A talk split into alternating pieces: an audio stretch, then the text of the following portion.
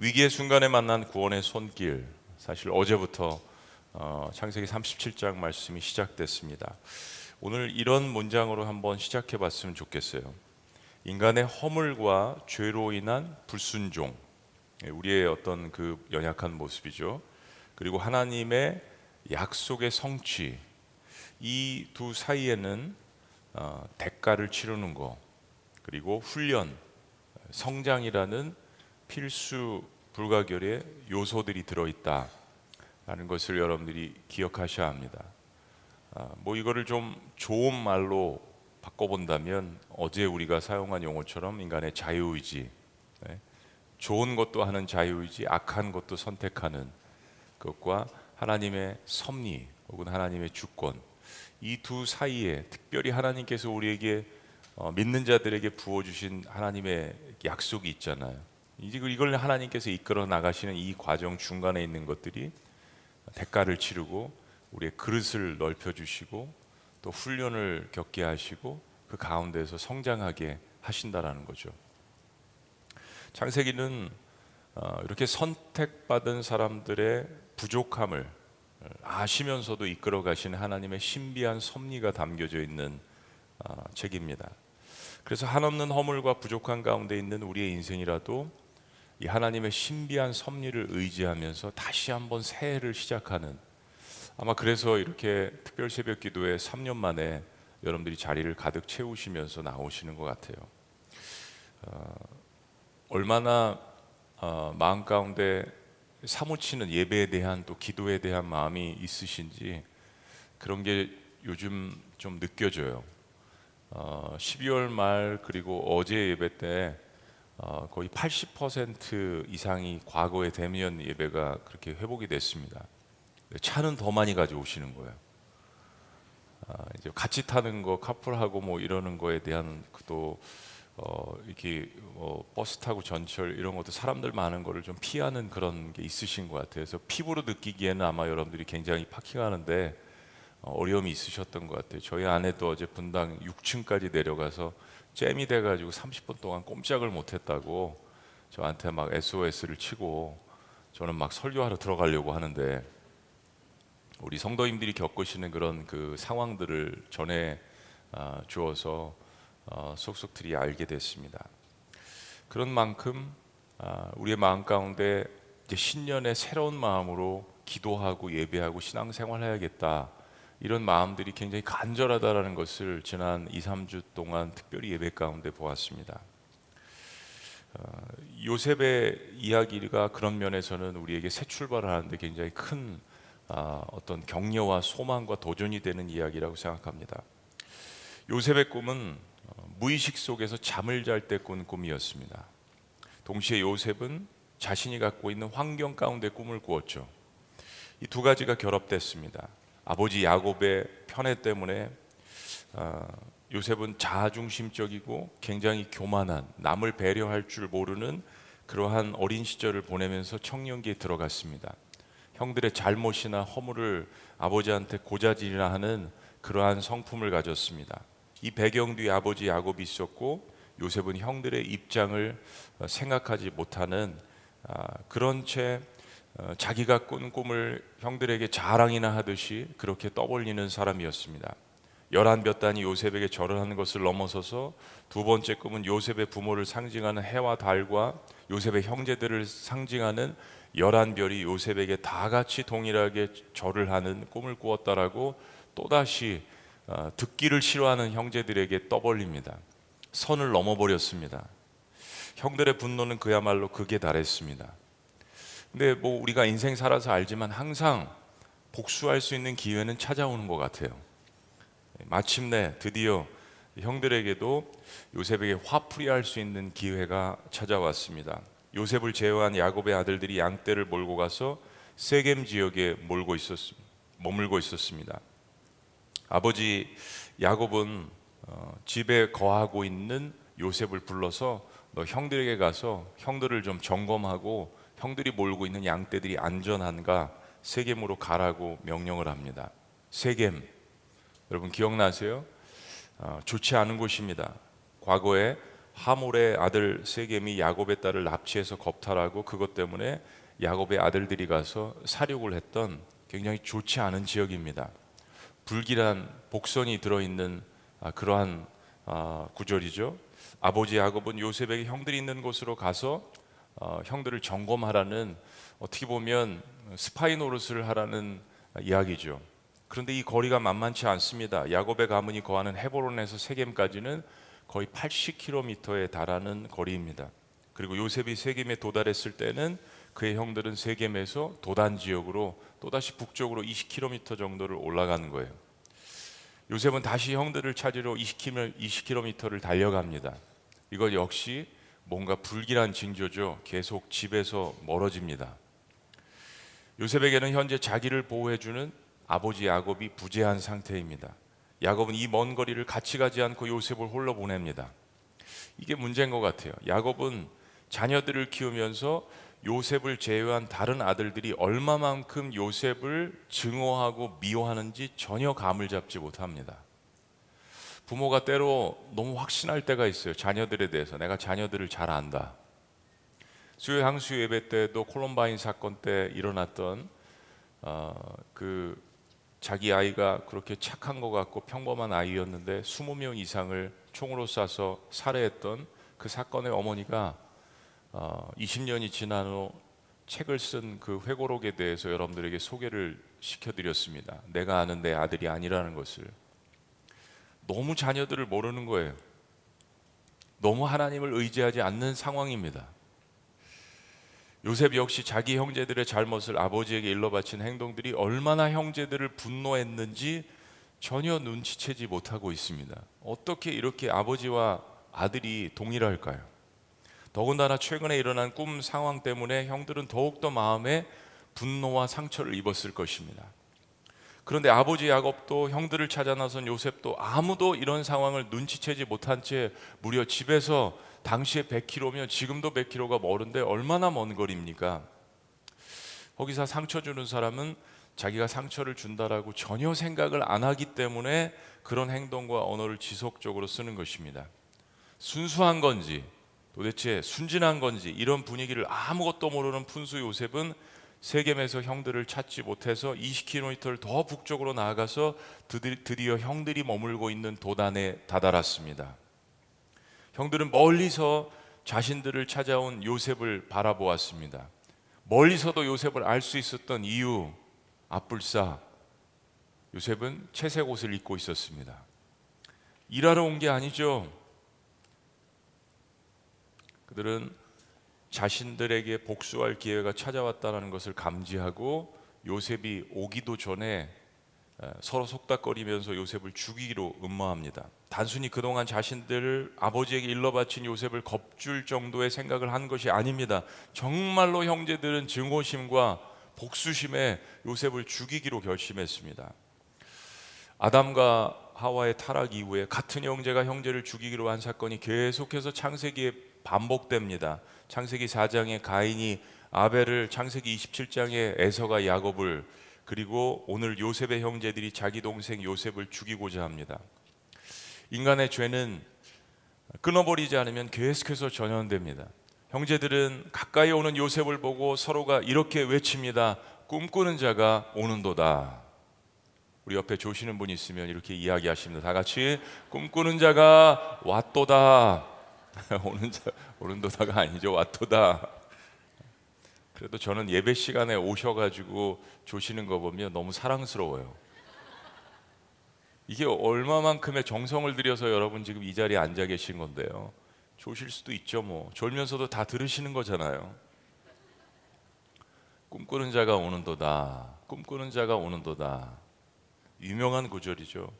23절을 보면 요셉은 거의 100미, 100km 가까운 그 거리를 여행을 하면서 아버지 야곱이 지어준 채색 옷을 입고 왔습니다.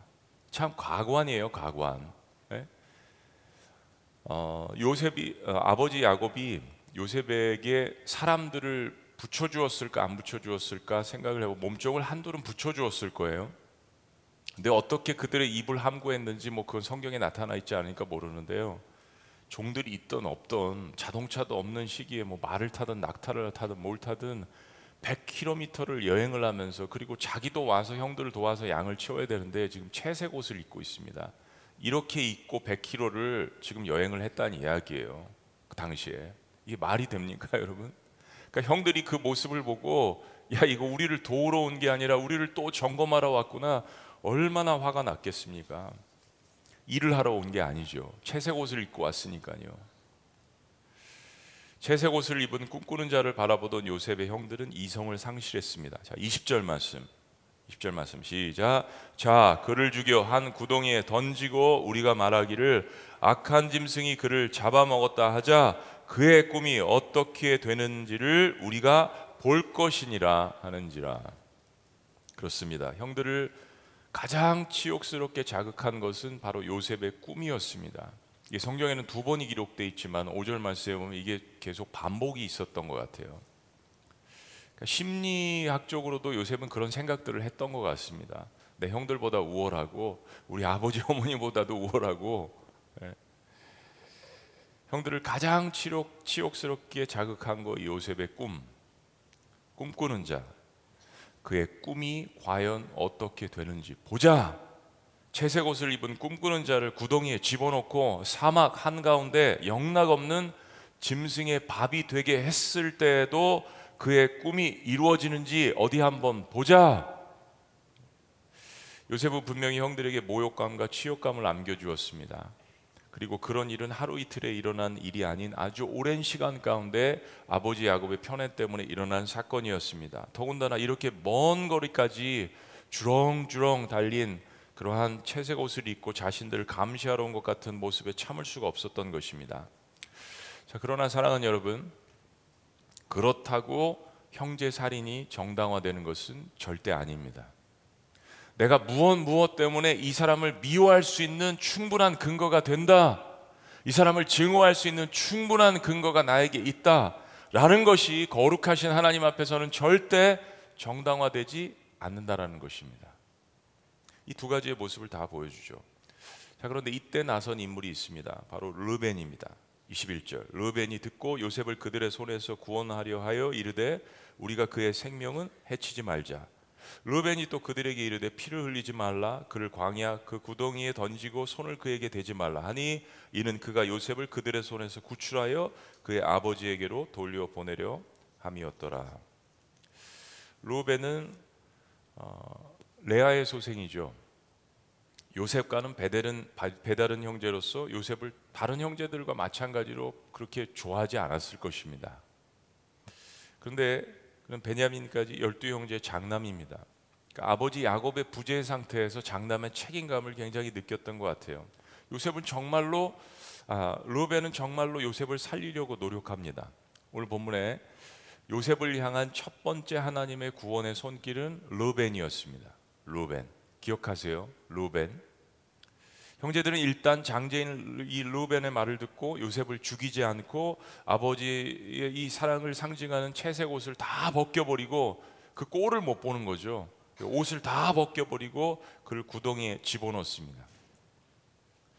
오늘 본문에는 나와 있지 않지만 요셉은 그 구덩이에서 형제들에게 간절히 살려달라고 애원했을 것입니다. 울부짖었을 거예요. 통곡했을 거예요. 내가 잘못했으니까 형들 한 번만 봐달라고 그렇게 울부짖었을 것은 자명한 사실입니다. 그런데 이 와중에 형제들은 그런 요셉의 울부짖음을 보고 들으면서 보면 말씀을 보면 음식을 먹고 있었습니다. 인간이 완악한 마음을 먹으면 이토록 잔인하다라는 것을 성경이 보여주는 것입니다. 형제의 신음 소리를 들으면서 음식을 먹고 있어요. 얼마만큼의 이 증오심이 마음 가운데 있다라는 것을 우리가 보죠. 그런데 그 와중에 그들을 지나가는 한 무리가 있었는데 길라앗에서 애굽으로 가는 이스마엘 상인들이었습니다. 형제들 중에 두 번째로 나타난 인물이에요. 바로 유다가 이 모습을 보고 영감을 얻었습니다. 그리고 형제들에게 이렇게 제안합니다. 26절 유다가 자기 형제들에게 이르되 우리가 우리 동생을 죽이고 그의 피를 덮어둔들 무엇이 유익할까? 자, 27절 다 같이 시작. 자, 그를 이스마엘 사람들에게 팔고 그에게 우리 손을 대지 말자. 그는 우리의 동생이요 우리의 혈육이니라 하매 그의 형제들이 청종하였더라.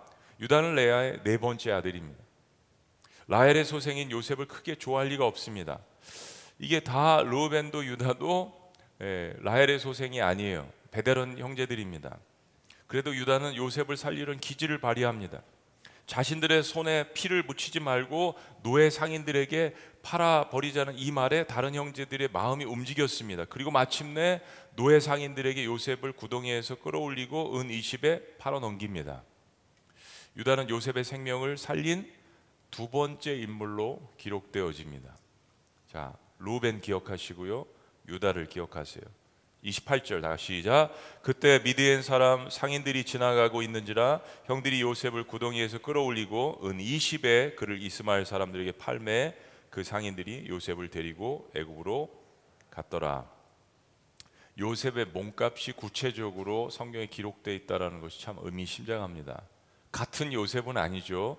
예수님을 팔아넘긴 같은 유다는 아니죠. 예수님을 팔아넘긴 어, 신약 성경의 유다 열두 지파의 유다인데 예수님을 팔아넘긴 그 유다와 이름이 똑같죠. 그러면서 그 값이 기록되어 있는 것도 참 의미심장합니다. 형제를 타국의 노예로 팔아넘긴 행위는 어떤 것으로도 용서받을 받기 힘든 대목입니다. 그런데 어쨌든 어쨌든 요셉은 이 절대절명의 위기 속에서 목숨만은 부재합니다. 일단 사는 게 중요해요. 목숨만은 생명은 부재했습니다. 그리고 그는 이제 그의 나머지 인생은 채색 옷을 입고 아버지 야곱의 보호를 받는 신분이 아니라 노예로 전략해서 애굽으로 향하고 있었습니다. 자, 그런데 이때 장자인 루벤이 돌아왔습니다. 이 사건이 벌어질 때 르벤이 없었던 거죠. 29절. 르벤이 돌아와 구덩이에 이르되 본즉 거기 요셉이 없는지라 옷을 찢고 다시 시작 아우들에게로 되돌아와서 이르되 아이가 없도다 나는 어디로 갈꼬 탄식이죠. 내 막내 동생 어, 요셉이 없도다 아이가 없도다 나는 어디로 갈꼬 책임감을 어, 통감하는 그런 마음의 절규입니다. 어, 루벤 꽤 괜찮은 사람인 것 같아요. 기억하세요. 루벤의 탄식입니다.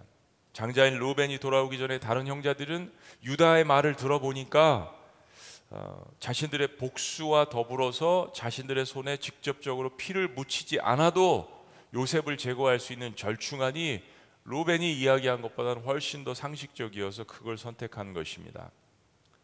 루벤은 요셉을 사랑해서 통곡을 한 것보다는 자신의 책임감 때문에 통곡을 한 것으로 여겨집니다.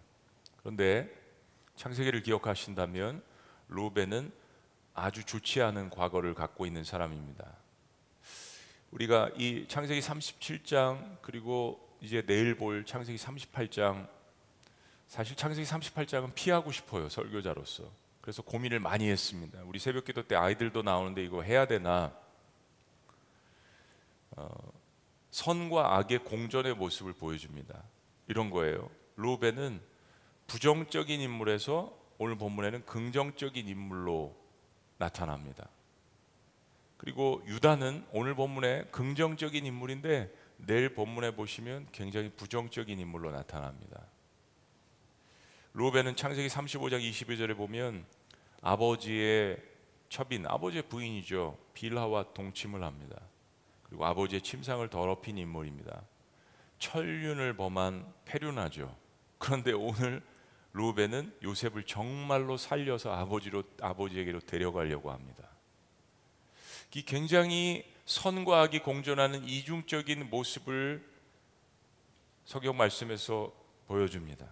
근데 사실상 다른 형제들이 요셉을 살려 두려고 하지 않는 상황에서 장자 루벤이 요셉을 살려서 안전하게 데려가려고 한 작전은 절대로 성공을 못했을 거예요. 그런 의미에서 두 번째 등장하는 인물 유다는 요셉을 살린 실제적인 1등 공신입니다. 그런데 유다는 내일 볼 창세기 38장에서 더 끔찍한 일들을 벌립니다. 요셉을 팔아넘기는 과정에서 우리는 정말로 좌충우돌하면서 선과 악이 공존하는 이 야곱의 아들들의 모습을 봅니다. 저는요 저와 여러분들이 믿는 우리가 믿는 하나님이 정말로 대단하시다는 생각을 하게 됩니다. 어떻게 이런 인물들을 믿음의 가문으로 그리고 앞으로 세워질 이스라엘의 하나님의 백성의 열두 지파로 삼으실 수 있다는 이야기입니까? 여러분 열두 지파의 이야기는 다 저와 여러분들의 이야기입니다. 아브라함의 이야기, 이삭의 이야기, 야곱의 이야기, 요셉의 이야기 다 우리들의 이야기입니다. 요셉의 형제들은 자신들의 범죄를 덮기 위해서 또 다른 범죄를 꾸밉니다. 거짓은 계속해서 거짓을 낳게 돼 있죠. 그들은 수렴 수점서를 죽이고 요셉이 입고 있던 채색 옷을 가져다가 그 피에 적셔서 그것을 아버지에게 갖다 줍니다. 그리고 아버지에게 거짓말을 합니다. 이걸 우리가 주었는데 요셉의 옷인지 아버지 확인해 보라고 너무나도 잔인한 거 아니에요? 그것을 본 야곱은 대성통곡을 합니다. 내 아들 야곱의 옷이구나. 맹수가 그를 잡아먹었구나. 내 아들 요셉이 찢겨서 죽였, 죽었구나. 야곱은 자기 옷을 찢고 허리에 굵은 삼배를 두르고 오랫동안 아들의 슬픔을 통곡했습니다. 그의 모든 자녀들이 그를 위로하였지만 아무 소용이 없었다라고 성경은 기록합니다. 그의 모든 아들들이 아버지 야곱을 위로하였더니 말이 안 되는 거죠. 누가 아버지를 슬프게 했는데요. 야곱이 고백합니다. 내가 슬퍼하다가 저 세상에 있는 내 아들에게 가겠다 하고 계속해서 그의 슬픔을 멈추지 않습니다. 얼마나 요셉을 사랑했는지를 성경이 보여주죠. 사랑하는 여러분, 야곱은 이런 사건들을 통해서 야곱의 아들들을 통해서 자신의 과거를 뒤돌아보았을 겁니다. 야곱도 과거가 있다라고 어제 말씀드렸어요. 이 가문을 그냥 부정적으로 평가하면 이런 거예요. 속이고 속이는 가문의 역사입니다. 역사를 보면 야곱은 아버지 이삭을 속였고 외삼촌 라반은 그런 야곱을 속였고 야곱의 아들들은 아버지 야곱을 속였습니다. 근데 실상 야곱은 사실은 속고 있는 것이지 요셉이 죽은 것은 아니잖아요. 죽은 거 아닙니다. 야곱은 속임 가운데서 통곡하였습니다. 아마도 자기 때문에 속은 형 에서, 에서의 심정과 똑같은 심정이었을 거예요. 우리 인생도 이럴 때가 많습니다. 서로가 자기의 만족과 유익을 위해서 속이고 속고 증오하고 미워하고 미움을 당하고 그러나 사랑하는 여러분 그렇게 살 때 결과는 모두에게 참담하다는 것을 특별히 우리는 그리스도인들은 속히 깨달아야 합니다. 특히 하나님의 사람들은 우리 모두가 때로 사탄의 이런 속임수에 속아서 살 수 있다라는 것을 가족 안에서도 공동체 안에서도 그렇다라는 것을 정말로 경계하고 깨달아야 합니다. 지금 현실은 사랑하는 아들 아니 편애하는 아들 요셉이 실은 죽지 않았다라는 거예요. 근데 야곱은 모르지 않습니까? 오래전 형 에서를 속이고 고향을 등진 지 20년 하나님의 약속을 의지해서 다시 고향으로 돌아오는 야곱의 마음은 두려움 그 자체였습니다. 왜냐하면 형 자기가 속인 형 에서가 시퍼렇게 살아서 자기에게 복수하려고 400인을 이끌고 자기에게 당하고 있었기 때문입니다. 그래서 야곱은 가족을 먼저 야복강가에서 보내고 야복강가에서 하나님과 독대하는 시간을 갖습니다. 밤새도록 하나님을 붙들고 기도합니다. 그때 하나님께서 야곱에게 지어준 별명이 뭡니까? 바로 그 이름이 이스라엘입니다. 사람이 하나님과 겨루어서 이기었다라는 그 별명 이스라엘을 아브라함이 아닌 이삭이 아닌 야곱에게 지어 주시지 않습니까? 그러나 이스라엘의 또 다른 의미는 하나님이 다스리신다라는 역설적인 의미가 있습니다. 참으로 역설적이면서 상반된 뜻이면서도 신비로운 이름이 바로 이스라엘입니다. 내가 나와 더불어서 이기었다. 그러나 동시에 이스라엘의 뜻은 하나님이 다스리신다. 하나님은 아버지 이삭과 형 에서를 속인 야곱을 그런 이스라엘로 만들어 가셨습니다. 그런데 그 여정은 아직 끝나지 않았습니다. 왜냐하면 야곱의 아들들을 이스라엘의 열두 지파로 만들기 위하심입니다. 야곱을 포함해서 그중 어느 누구도 훈련이 다 끝나기까지 죽지 않을 것입니다. 하나님은 인내하시면서 그들의 인생을 만들어 가실 것입니다. 그것이 그들의 조상 하나님의 친구 아브라함과의 약속이었기 때문입니다. 동시에 야곱의 열두를 이스라엘의 민족의 열두 지파로 만들기 위한 택하신 인물은 놀랍게도 어떤 다른 인물이 아닌 요셉이었습니다. 지금은 유다가 루벤이 요셉을 구원하는 것 같지만 실은 요셉이 그 가문 전체를 구원할 거잖아요. 인간적으로 볼 때 족장들이 참 위대한 면들이 있어요. 우리가 존경할 면이 있습니다. 따라야 할 면이 있습니다. 그들은 허접했지만 믿음의 영웅으로 변화되는 모습을 우리가 압니다. 그러나 그들의 연약한 점만 본다면 우린 이렇게 이야기할 수 있어요. 아브라함은 비겁한 자, 자기 아내를 두 번씩이나 누이라고 속인 점. 이삭은 겁쟁이 평생 우물만 파다가. 야곱은 사기꾼 도둑놈. 요셉은 뭡니까? 자기만 하는 요즘 말로 하면 재수 없는 자. 그렇잖아요. 채색 옷이나 입고 다니고 형들을 정탐이나 하고 아버지에게 늘 고자질을 하고 이렇게 재수 없는 인물이 있어요 근데 하나님은 야곱의 마지막 부족함을 드러내시고 열두 지파를 세우시기 위해서 가장 연약한 요셉을 택하셨습니다. 이 하나님의 섭리죠. 가장 연약한 요셉을 택하셨어요. 요셉은 자신의 부족한 면들 때문에 형들의 시기와 질투를 받습니다. 아버지의 편화와 꿈 때문에 형들에게 살인에 가까운 증오를 받습니다. 근데 앞으로 펼쳐지는 요셉의 이야기를 보시면 성경의 반전 중에 이런 반전이 없습니다. 하나님은 요셉의 위기의 순간마다 그를 구원하시기 위해서 구원의 손길을 내미십니다. 요셉의 운명은 이제 자아 중심적인 삶이 아니라 하나님의 손에 그의 운명이 달려 있습니다. 그 구원의 역사에 폐륜을 저지른 루벤 같은 인물도 사용되고 앞으로 폐륜을 저지를 유다도 사용됩니다. 그리고 결국에는 요셉의 꿈꾼 대로 요셉이 오히려 형제들을 살리게 됩니다. 그것이 야곱 가문을 위한 하나님의 신비한 섭리입니다. 어제도 말씀드렸지만 다시 한번요. 인생을 뒤돌아보면 내가 꿈을 꾼다고 노력한다고 해서 다 이루어지고 성공하는 것도 아니고 남들이 상처를 주어서 내가 망하는 것도 아닙니다. 그렇다고 인생에서 나라는 존재가 없다는 뜻이 아닙니다. 나라는 존재를 뛰어넘어서 나를 다스리시고 구원하시고 인도하시는 존재가 분명히 있다라는 것입니다. 올 한해 여러분들이 세우신 계획들이 있으실 것입니다. 하나님 앞에 맡겨 드리셔야 합니다. 상의하셔야 합니다. 재가를 받으셔야 합니다. 그분의 허가를 받고 하나님도 내 인생에 책임이 있으시도록 여러분이 나누셔야 합니다. 그리고 그 일을 해나감에 있어서 닥치는 모든 어려움 가운데 때마다 시마다 베푸시는 그 하나님의 구원의 손길을 기대하고 경험하는 것이 중요합니다. 사랑하는 여러분, 요셉이 빠진 구덩이는 그의 생명을 구원한 구덩이였다라는 것을 기억하셔야 합니다.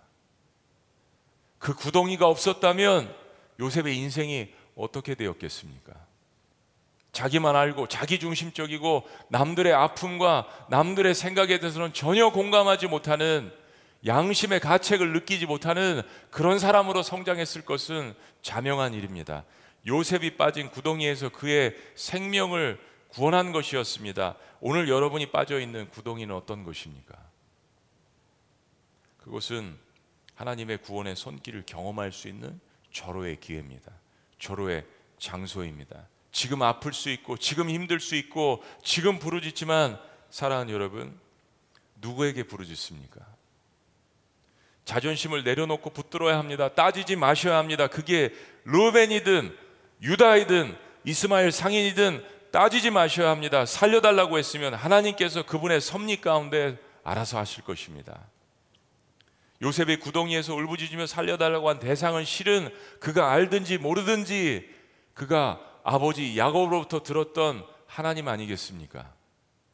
할아버지 이삭으로 들었, 이삭으로부터 들었던 하나님 아니시겠습니까? 그런 상황에서 살려달라고 하면서 따지고 있다면 아직 살만한 거죠. 오늘 하루 사랑하는 여러분 시편 40편 말씀 전체를 한번 묵상해 보셨으면 좋겠습니다. 이것이 올 한 해 여러분들의 노래가 되기를 바랍니다. 시편의 40편의 저자는 따로 있습니다. 그러나 이 노래는 요셉의 노래와 동일합니다. 요셉의 인생의 노래와 동일합니다. 내가 여호와를 기다리고 기다렸더니 구덩이에 있었기 때문에 부르짖는 거예요. 구덩이에 있었기 때문에 새벽기도 나오시는 겁니다. 귀를 기울이사 나의 부르짖음을 들으셨도다. 나를 기가 막힐 웅덩이와 수렁에서 끌어올리시고 내 발을 반석 위에 두사 내 걸음을 견고하게 하셨도다. 내 잘못 때문에 내 허물 때문에 구덩이에 빠질 수 있어요. 그러나 그 구덩이에서 건져내시는 모든 과정, 그 훈련, 구원의 손길은 하나님이 책임지십니다. 내 발을 반석 위에 두사 구덩이와 너무나도 비교되는 인생이죠. 내 걸음을 견고하게 하셨도다. 새 노래 곧 우리 하나님께 올릴 찬송을 내 입에 두셨으니 많은 사람이 보고 두려워하여 여호와를 의지하리로다. 결국 요셉의 인생은 많은 사람들이 두려워하게 됩니다. 하나님께서 그와 그와 함께 하시는 그 형통한 인생을 우리는 보게 됩니다. 여호와를 의지하고 교만한 자와 거짓에 치우치는 자를 돌아보지 아니하는 자는 복이 있도다. 여호와 나의 하나님이요 다른 사람의 하나님이 아닙니다. 루벤의 하나님이 아닙니다. 유다의 하나님이 아니에요. 나의 하나님, 나의 하나님, 나의 하나님. 주께서 행하신 기적이 많고 우리를 향하신 주의 생각도 많아 누구도 주와 견질 수가 없나이다. 내가 널리 알려 말하고자 하나 너무 많아 그 수를 셀 수도 없나이다. 그래서 새 노래로 찬양하는 겁니다. 인생의 구덩이가 많거든요. 그래서 또한 하나님의 구원의 손길도 은혜도 많은 법입니다. 2023년도에 그러한 새 노래로 하나님의 구원의 손길을 찬양하시는 저와 여러분이 되시기를 주의 이름으로 축복합니다. 축복합니다. 기도하시겠습니다.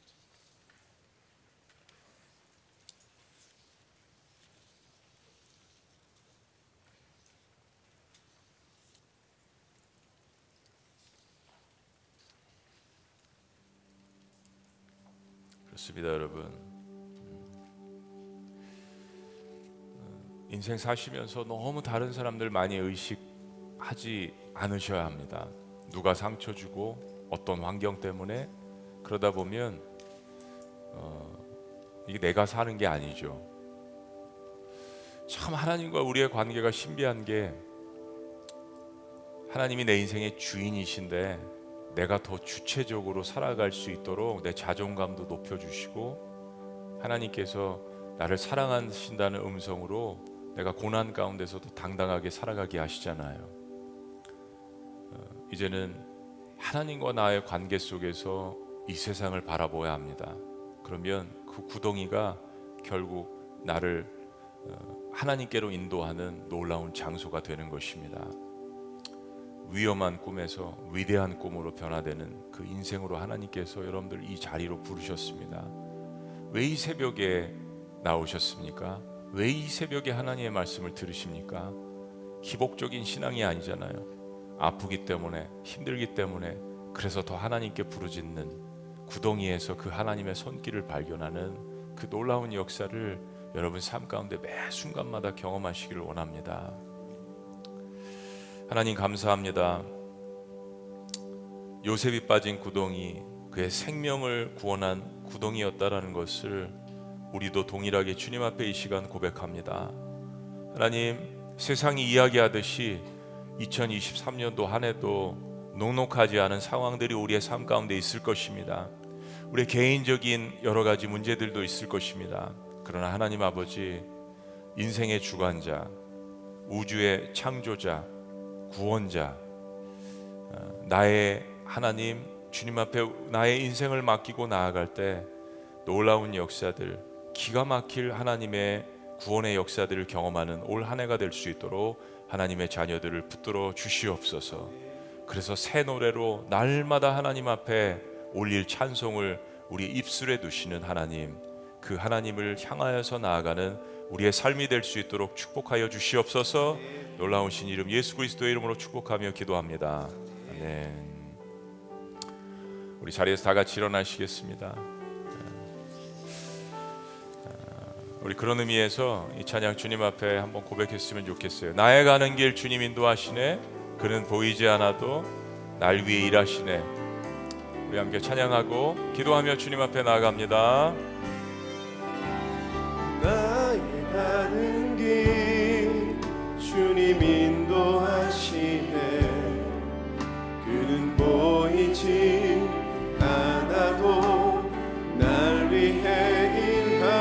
주나의 인도자. 주 나의 인도자. 항상 함께 하시네, 함께 하시네. 사랑과 힘 베푸시며. 사랑과 힘 베푸시며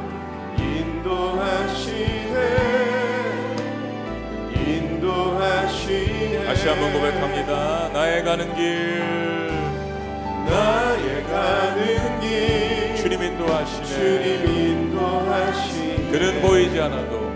그는 보이지 않아도 날 위해 일하시네. 주 나의 인도. 항상 함께 하시네. 함께 하시네. 사랑. 사랑과 힘 베푸시며 인도하시네. 인도하시네. 광야의 길을 만드시고 광야에 길을 만드시고 날 인도해. 사막에 사막에 가 만드신 것 보라. 하늘과 땅은 변해도 하늘 하늘과 땅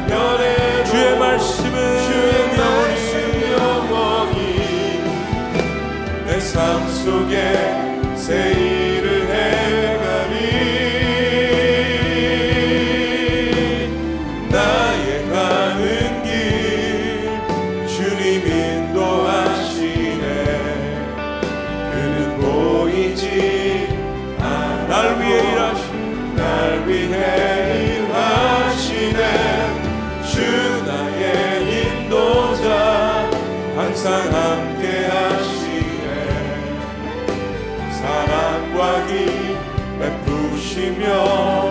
인도하시네. 다시 한번 고백합니다. 광야의 길을 만드시고 날 인도해. 광야에 길을 만드시고 날 인도해. 사막에 가 만드신 것 보라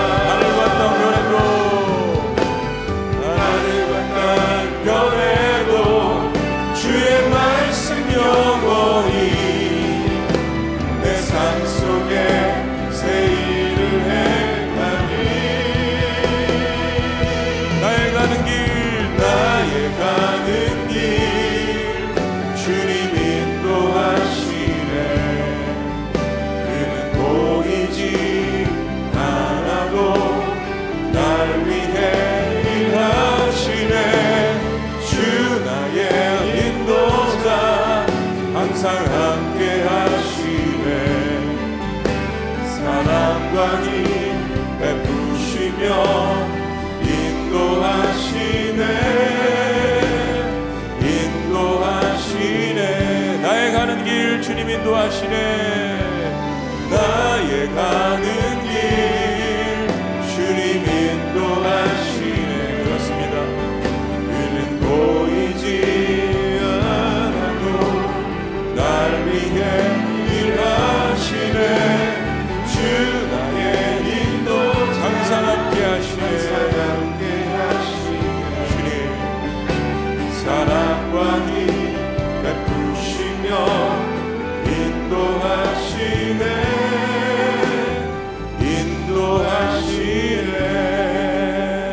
그렇습니다 여러분이 그렇게 고백한 것처럼 하나님 여러분을 절대 떠나지 않으십니다 내가 느낄 때 하나님께서 침묵하시고 하나님께서 나와 함께 하시- 않으신 것처럼 느낄 때가 있지만 주님께서 나를 떠나신 적은 한 번도 없으십니다. 나와 함께 하시고 나와 영원히 거하시고 나를 위해서 어, 아들의 생명까지 아끼지 아니하신 그 하나님을 의지하며 나아갈 수 있는 온 한 해가 되기를 원합니다. 구덩이에 있는 것 여러분 너무 슬퍼하지 마시고 주님께서 손을 내미시고 하나님의 놀라운 구원을 경험할 수 있는 절호의 길이라는 것을 기억하시면서 이 시간 그런 주님을 붙들고 한번 기도하셨으면 좋겠습니다.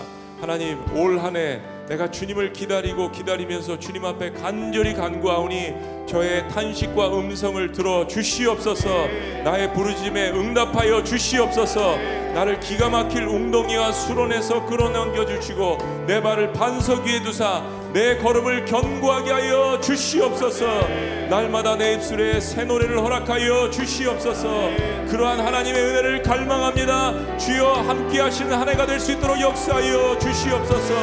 주여 한번 외치시며 기도합니다. 주여. 주님. 광야에서 기도를 주님 사막에서도 강을 만드시는 주님 길을 내시는 주님 하늘과 땅이 변해도 하나님의 말씀이 영원하며 나와 함께 하시는 구원의 역사가 영원하며 주께서 나에게 하신 약속의 말씀이 영원한 것을 기억할 수 있도록 주여 인도하여 주시옵소서. 아버지 사랑하는 백성들이 다시 한번 이 신전에 이 새벽 재단의 첫 시간을 하나님 앞에 드립니다. 그들의 마음을 붙들어 주시옵소서 우리의 마음을 다시 한번 정결케 하여 주시옵소서. 주님 나를 위해서 일하시고 나의 가는 길을 먼저 인도하시는 주님 나의 과거도 하시고 나의 현재도 하시고 나의 미래를 하시는 주님 주님 앞에 모든 것을 맡기고 나갈 수 있도록 인도하여 주시옵소서. 믿음의 사람이 되게 하여 주시옵소서. 하나님의 신비한 섭리를 의지할 수 있도록 주여 인도하여 주시옵소서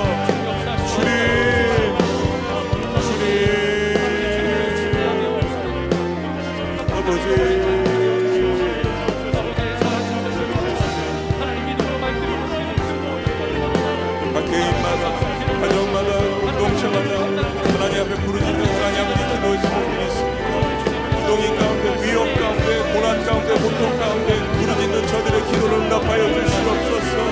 한 마음으로 기도하게 하여 주시옵소서. 형제의 아픔을 하나님 공감하며 기도하게 하여 주시옵소서. 공동체를 위하여서 기도하게 하여 주시옵소서. 하나님의 구원의 손길의 역사를 함께 맛보게 하여 주시옵소서. 함께 하나님 기도의 응답을 즐거워할 수 있도록 인도하여 주시옵소서. 여호와의 나의 하나님이여.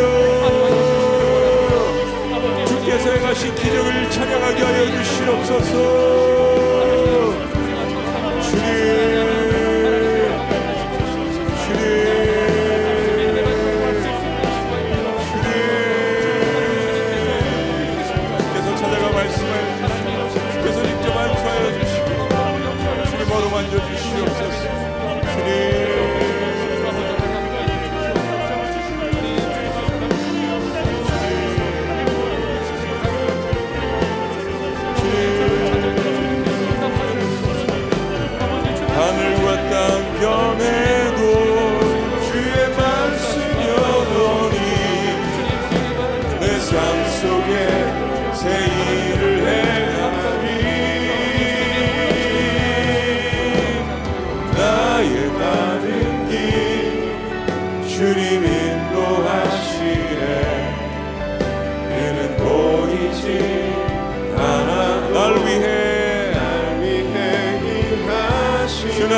인도자 주의 인도자 항상 함께 하시네. 주님. 사랑과 힘 베푸시며 인도하시네. 인도하시네. 광야의 길을 만드시고 광야의 길을 만드시고 날 인도해 사막에 가 만드신 것 보라. 하늘과 땅 변해도 주의 말씀 영원 내 삶 속에 내삶 새 일을 행하리. 새일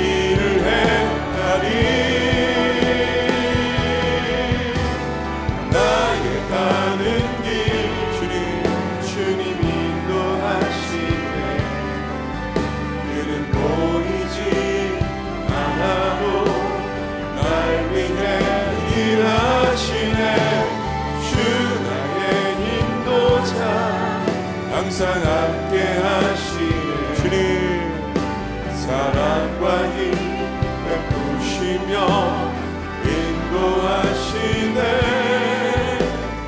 인도하시네. 하나님 감사합니다.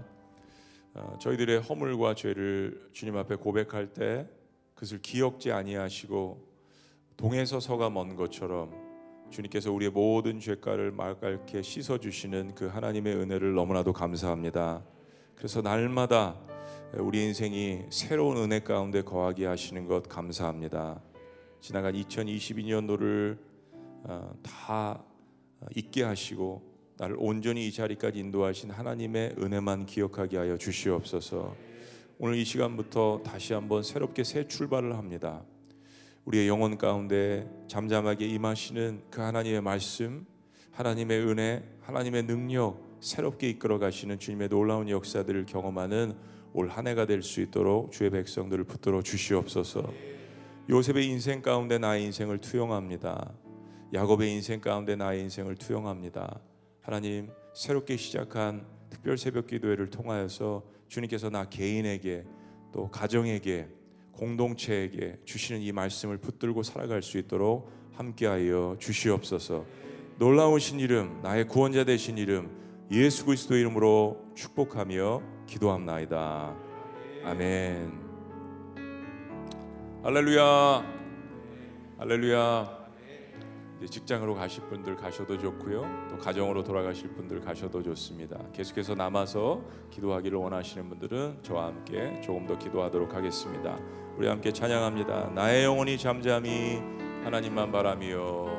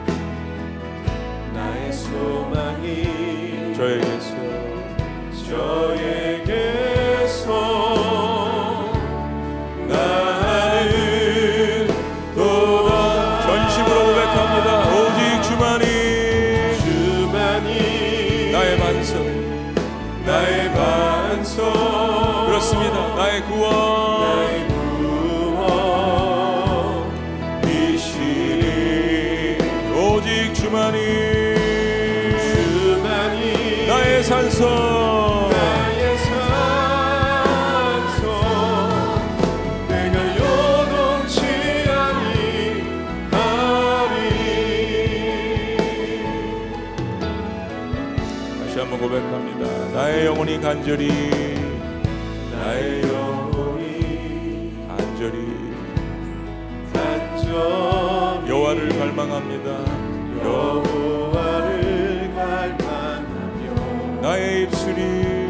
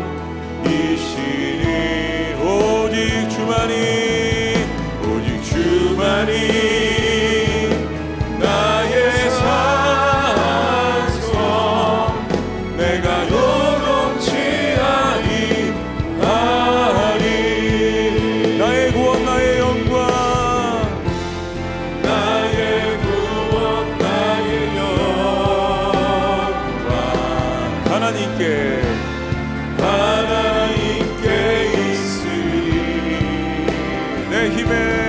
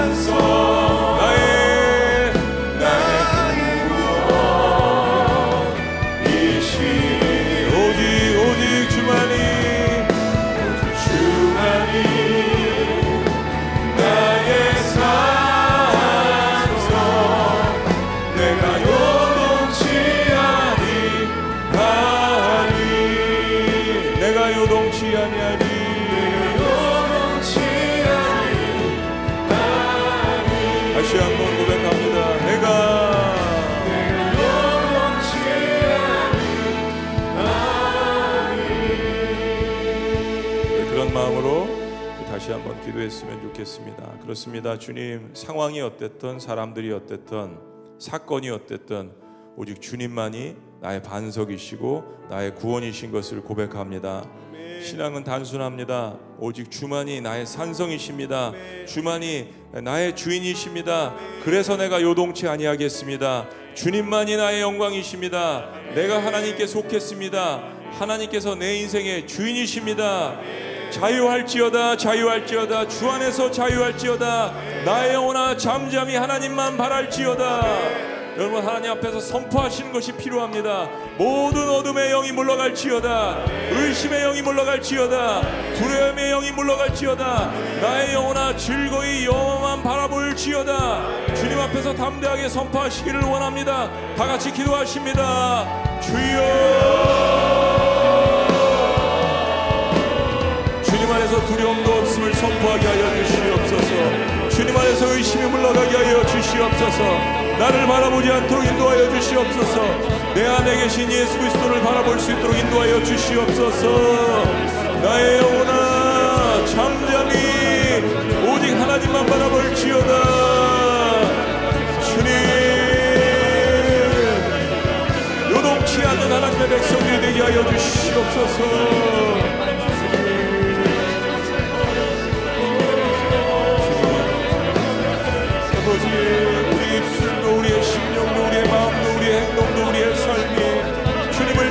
찬양하게 하여 주시옵소서.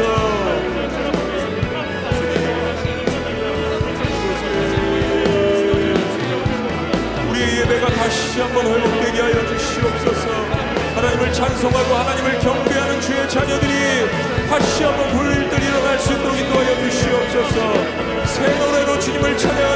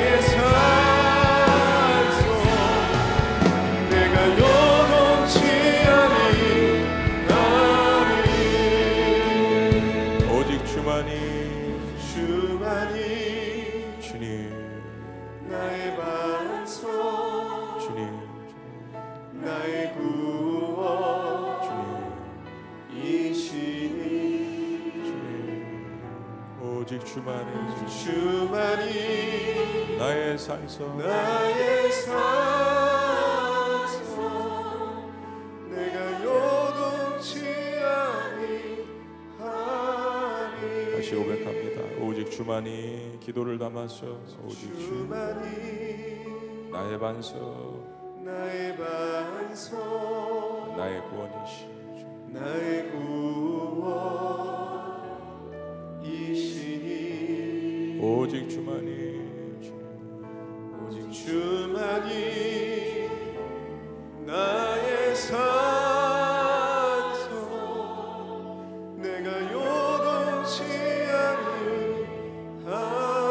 남아 계신 분들은 자리에서 일어나서 고백합니다. 오직 주만이 주만이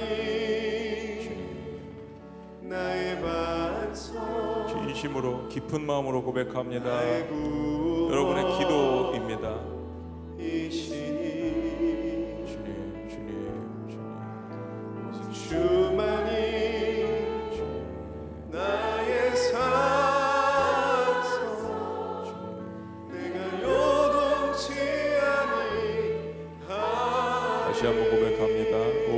주만이 주만이 나의 반석, 나의 반석 나의 구원이시니 주님. 나의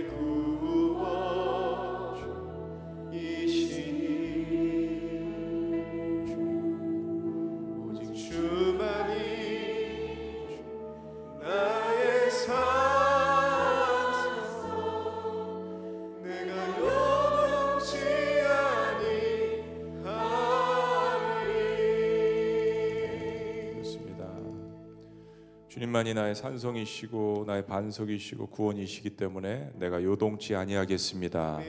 내가 요동치 아니하겠습니다. 내가 요동치 아니하겠습니다. 내가 변질되지 않겠습니다. 내가 끝까지 주님 앞에 충성된 자로 주의 일을 감당하겠습니다. 주님 사랑하는 것 변하지 않겠습니다. 주께서 나에 대해서 변하지 않으시니 나도 변화되지 않겠습니다. 변질되지 않겠습니다. 라는 이 고백 하나님께서 기뻐하시는 고백입니다. 오늘 이 시간 계속해서 그런 마음으로 하나님 앞에 여러분의 개인의 기도 제목 알리시는 시간 갖도록 하겠습니다. 우리 함께 기도합니다.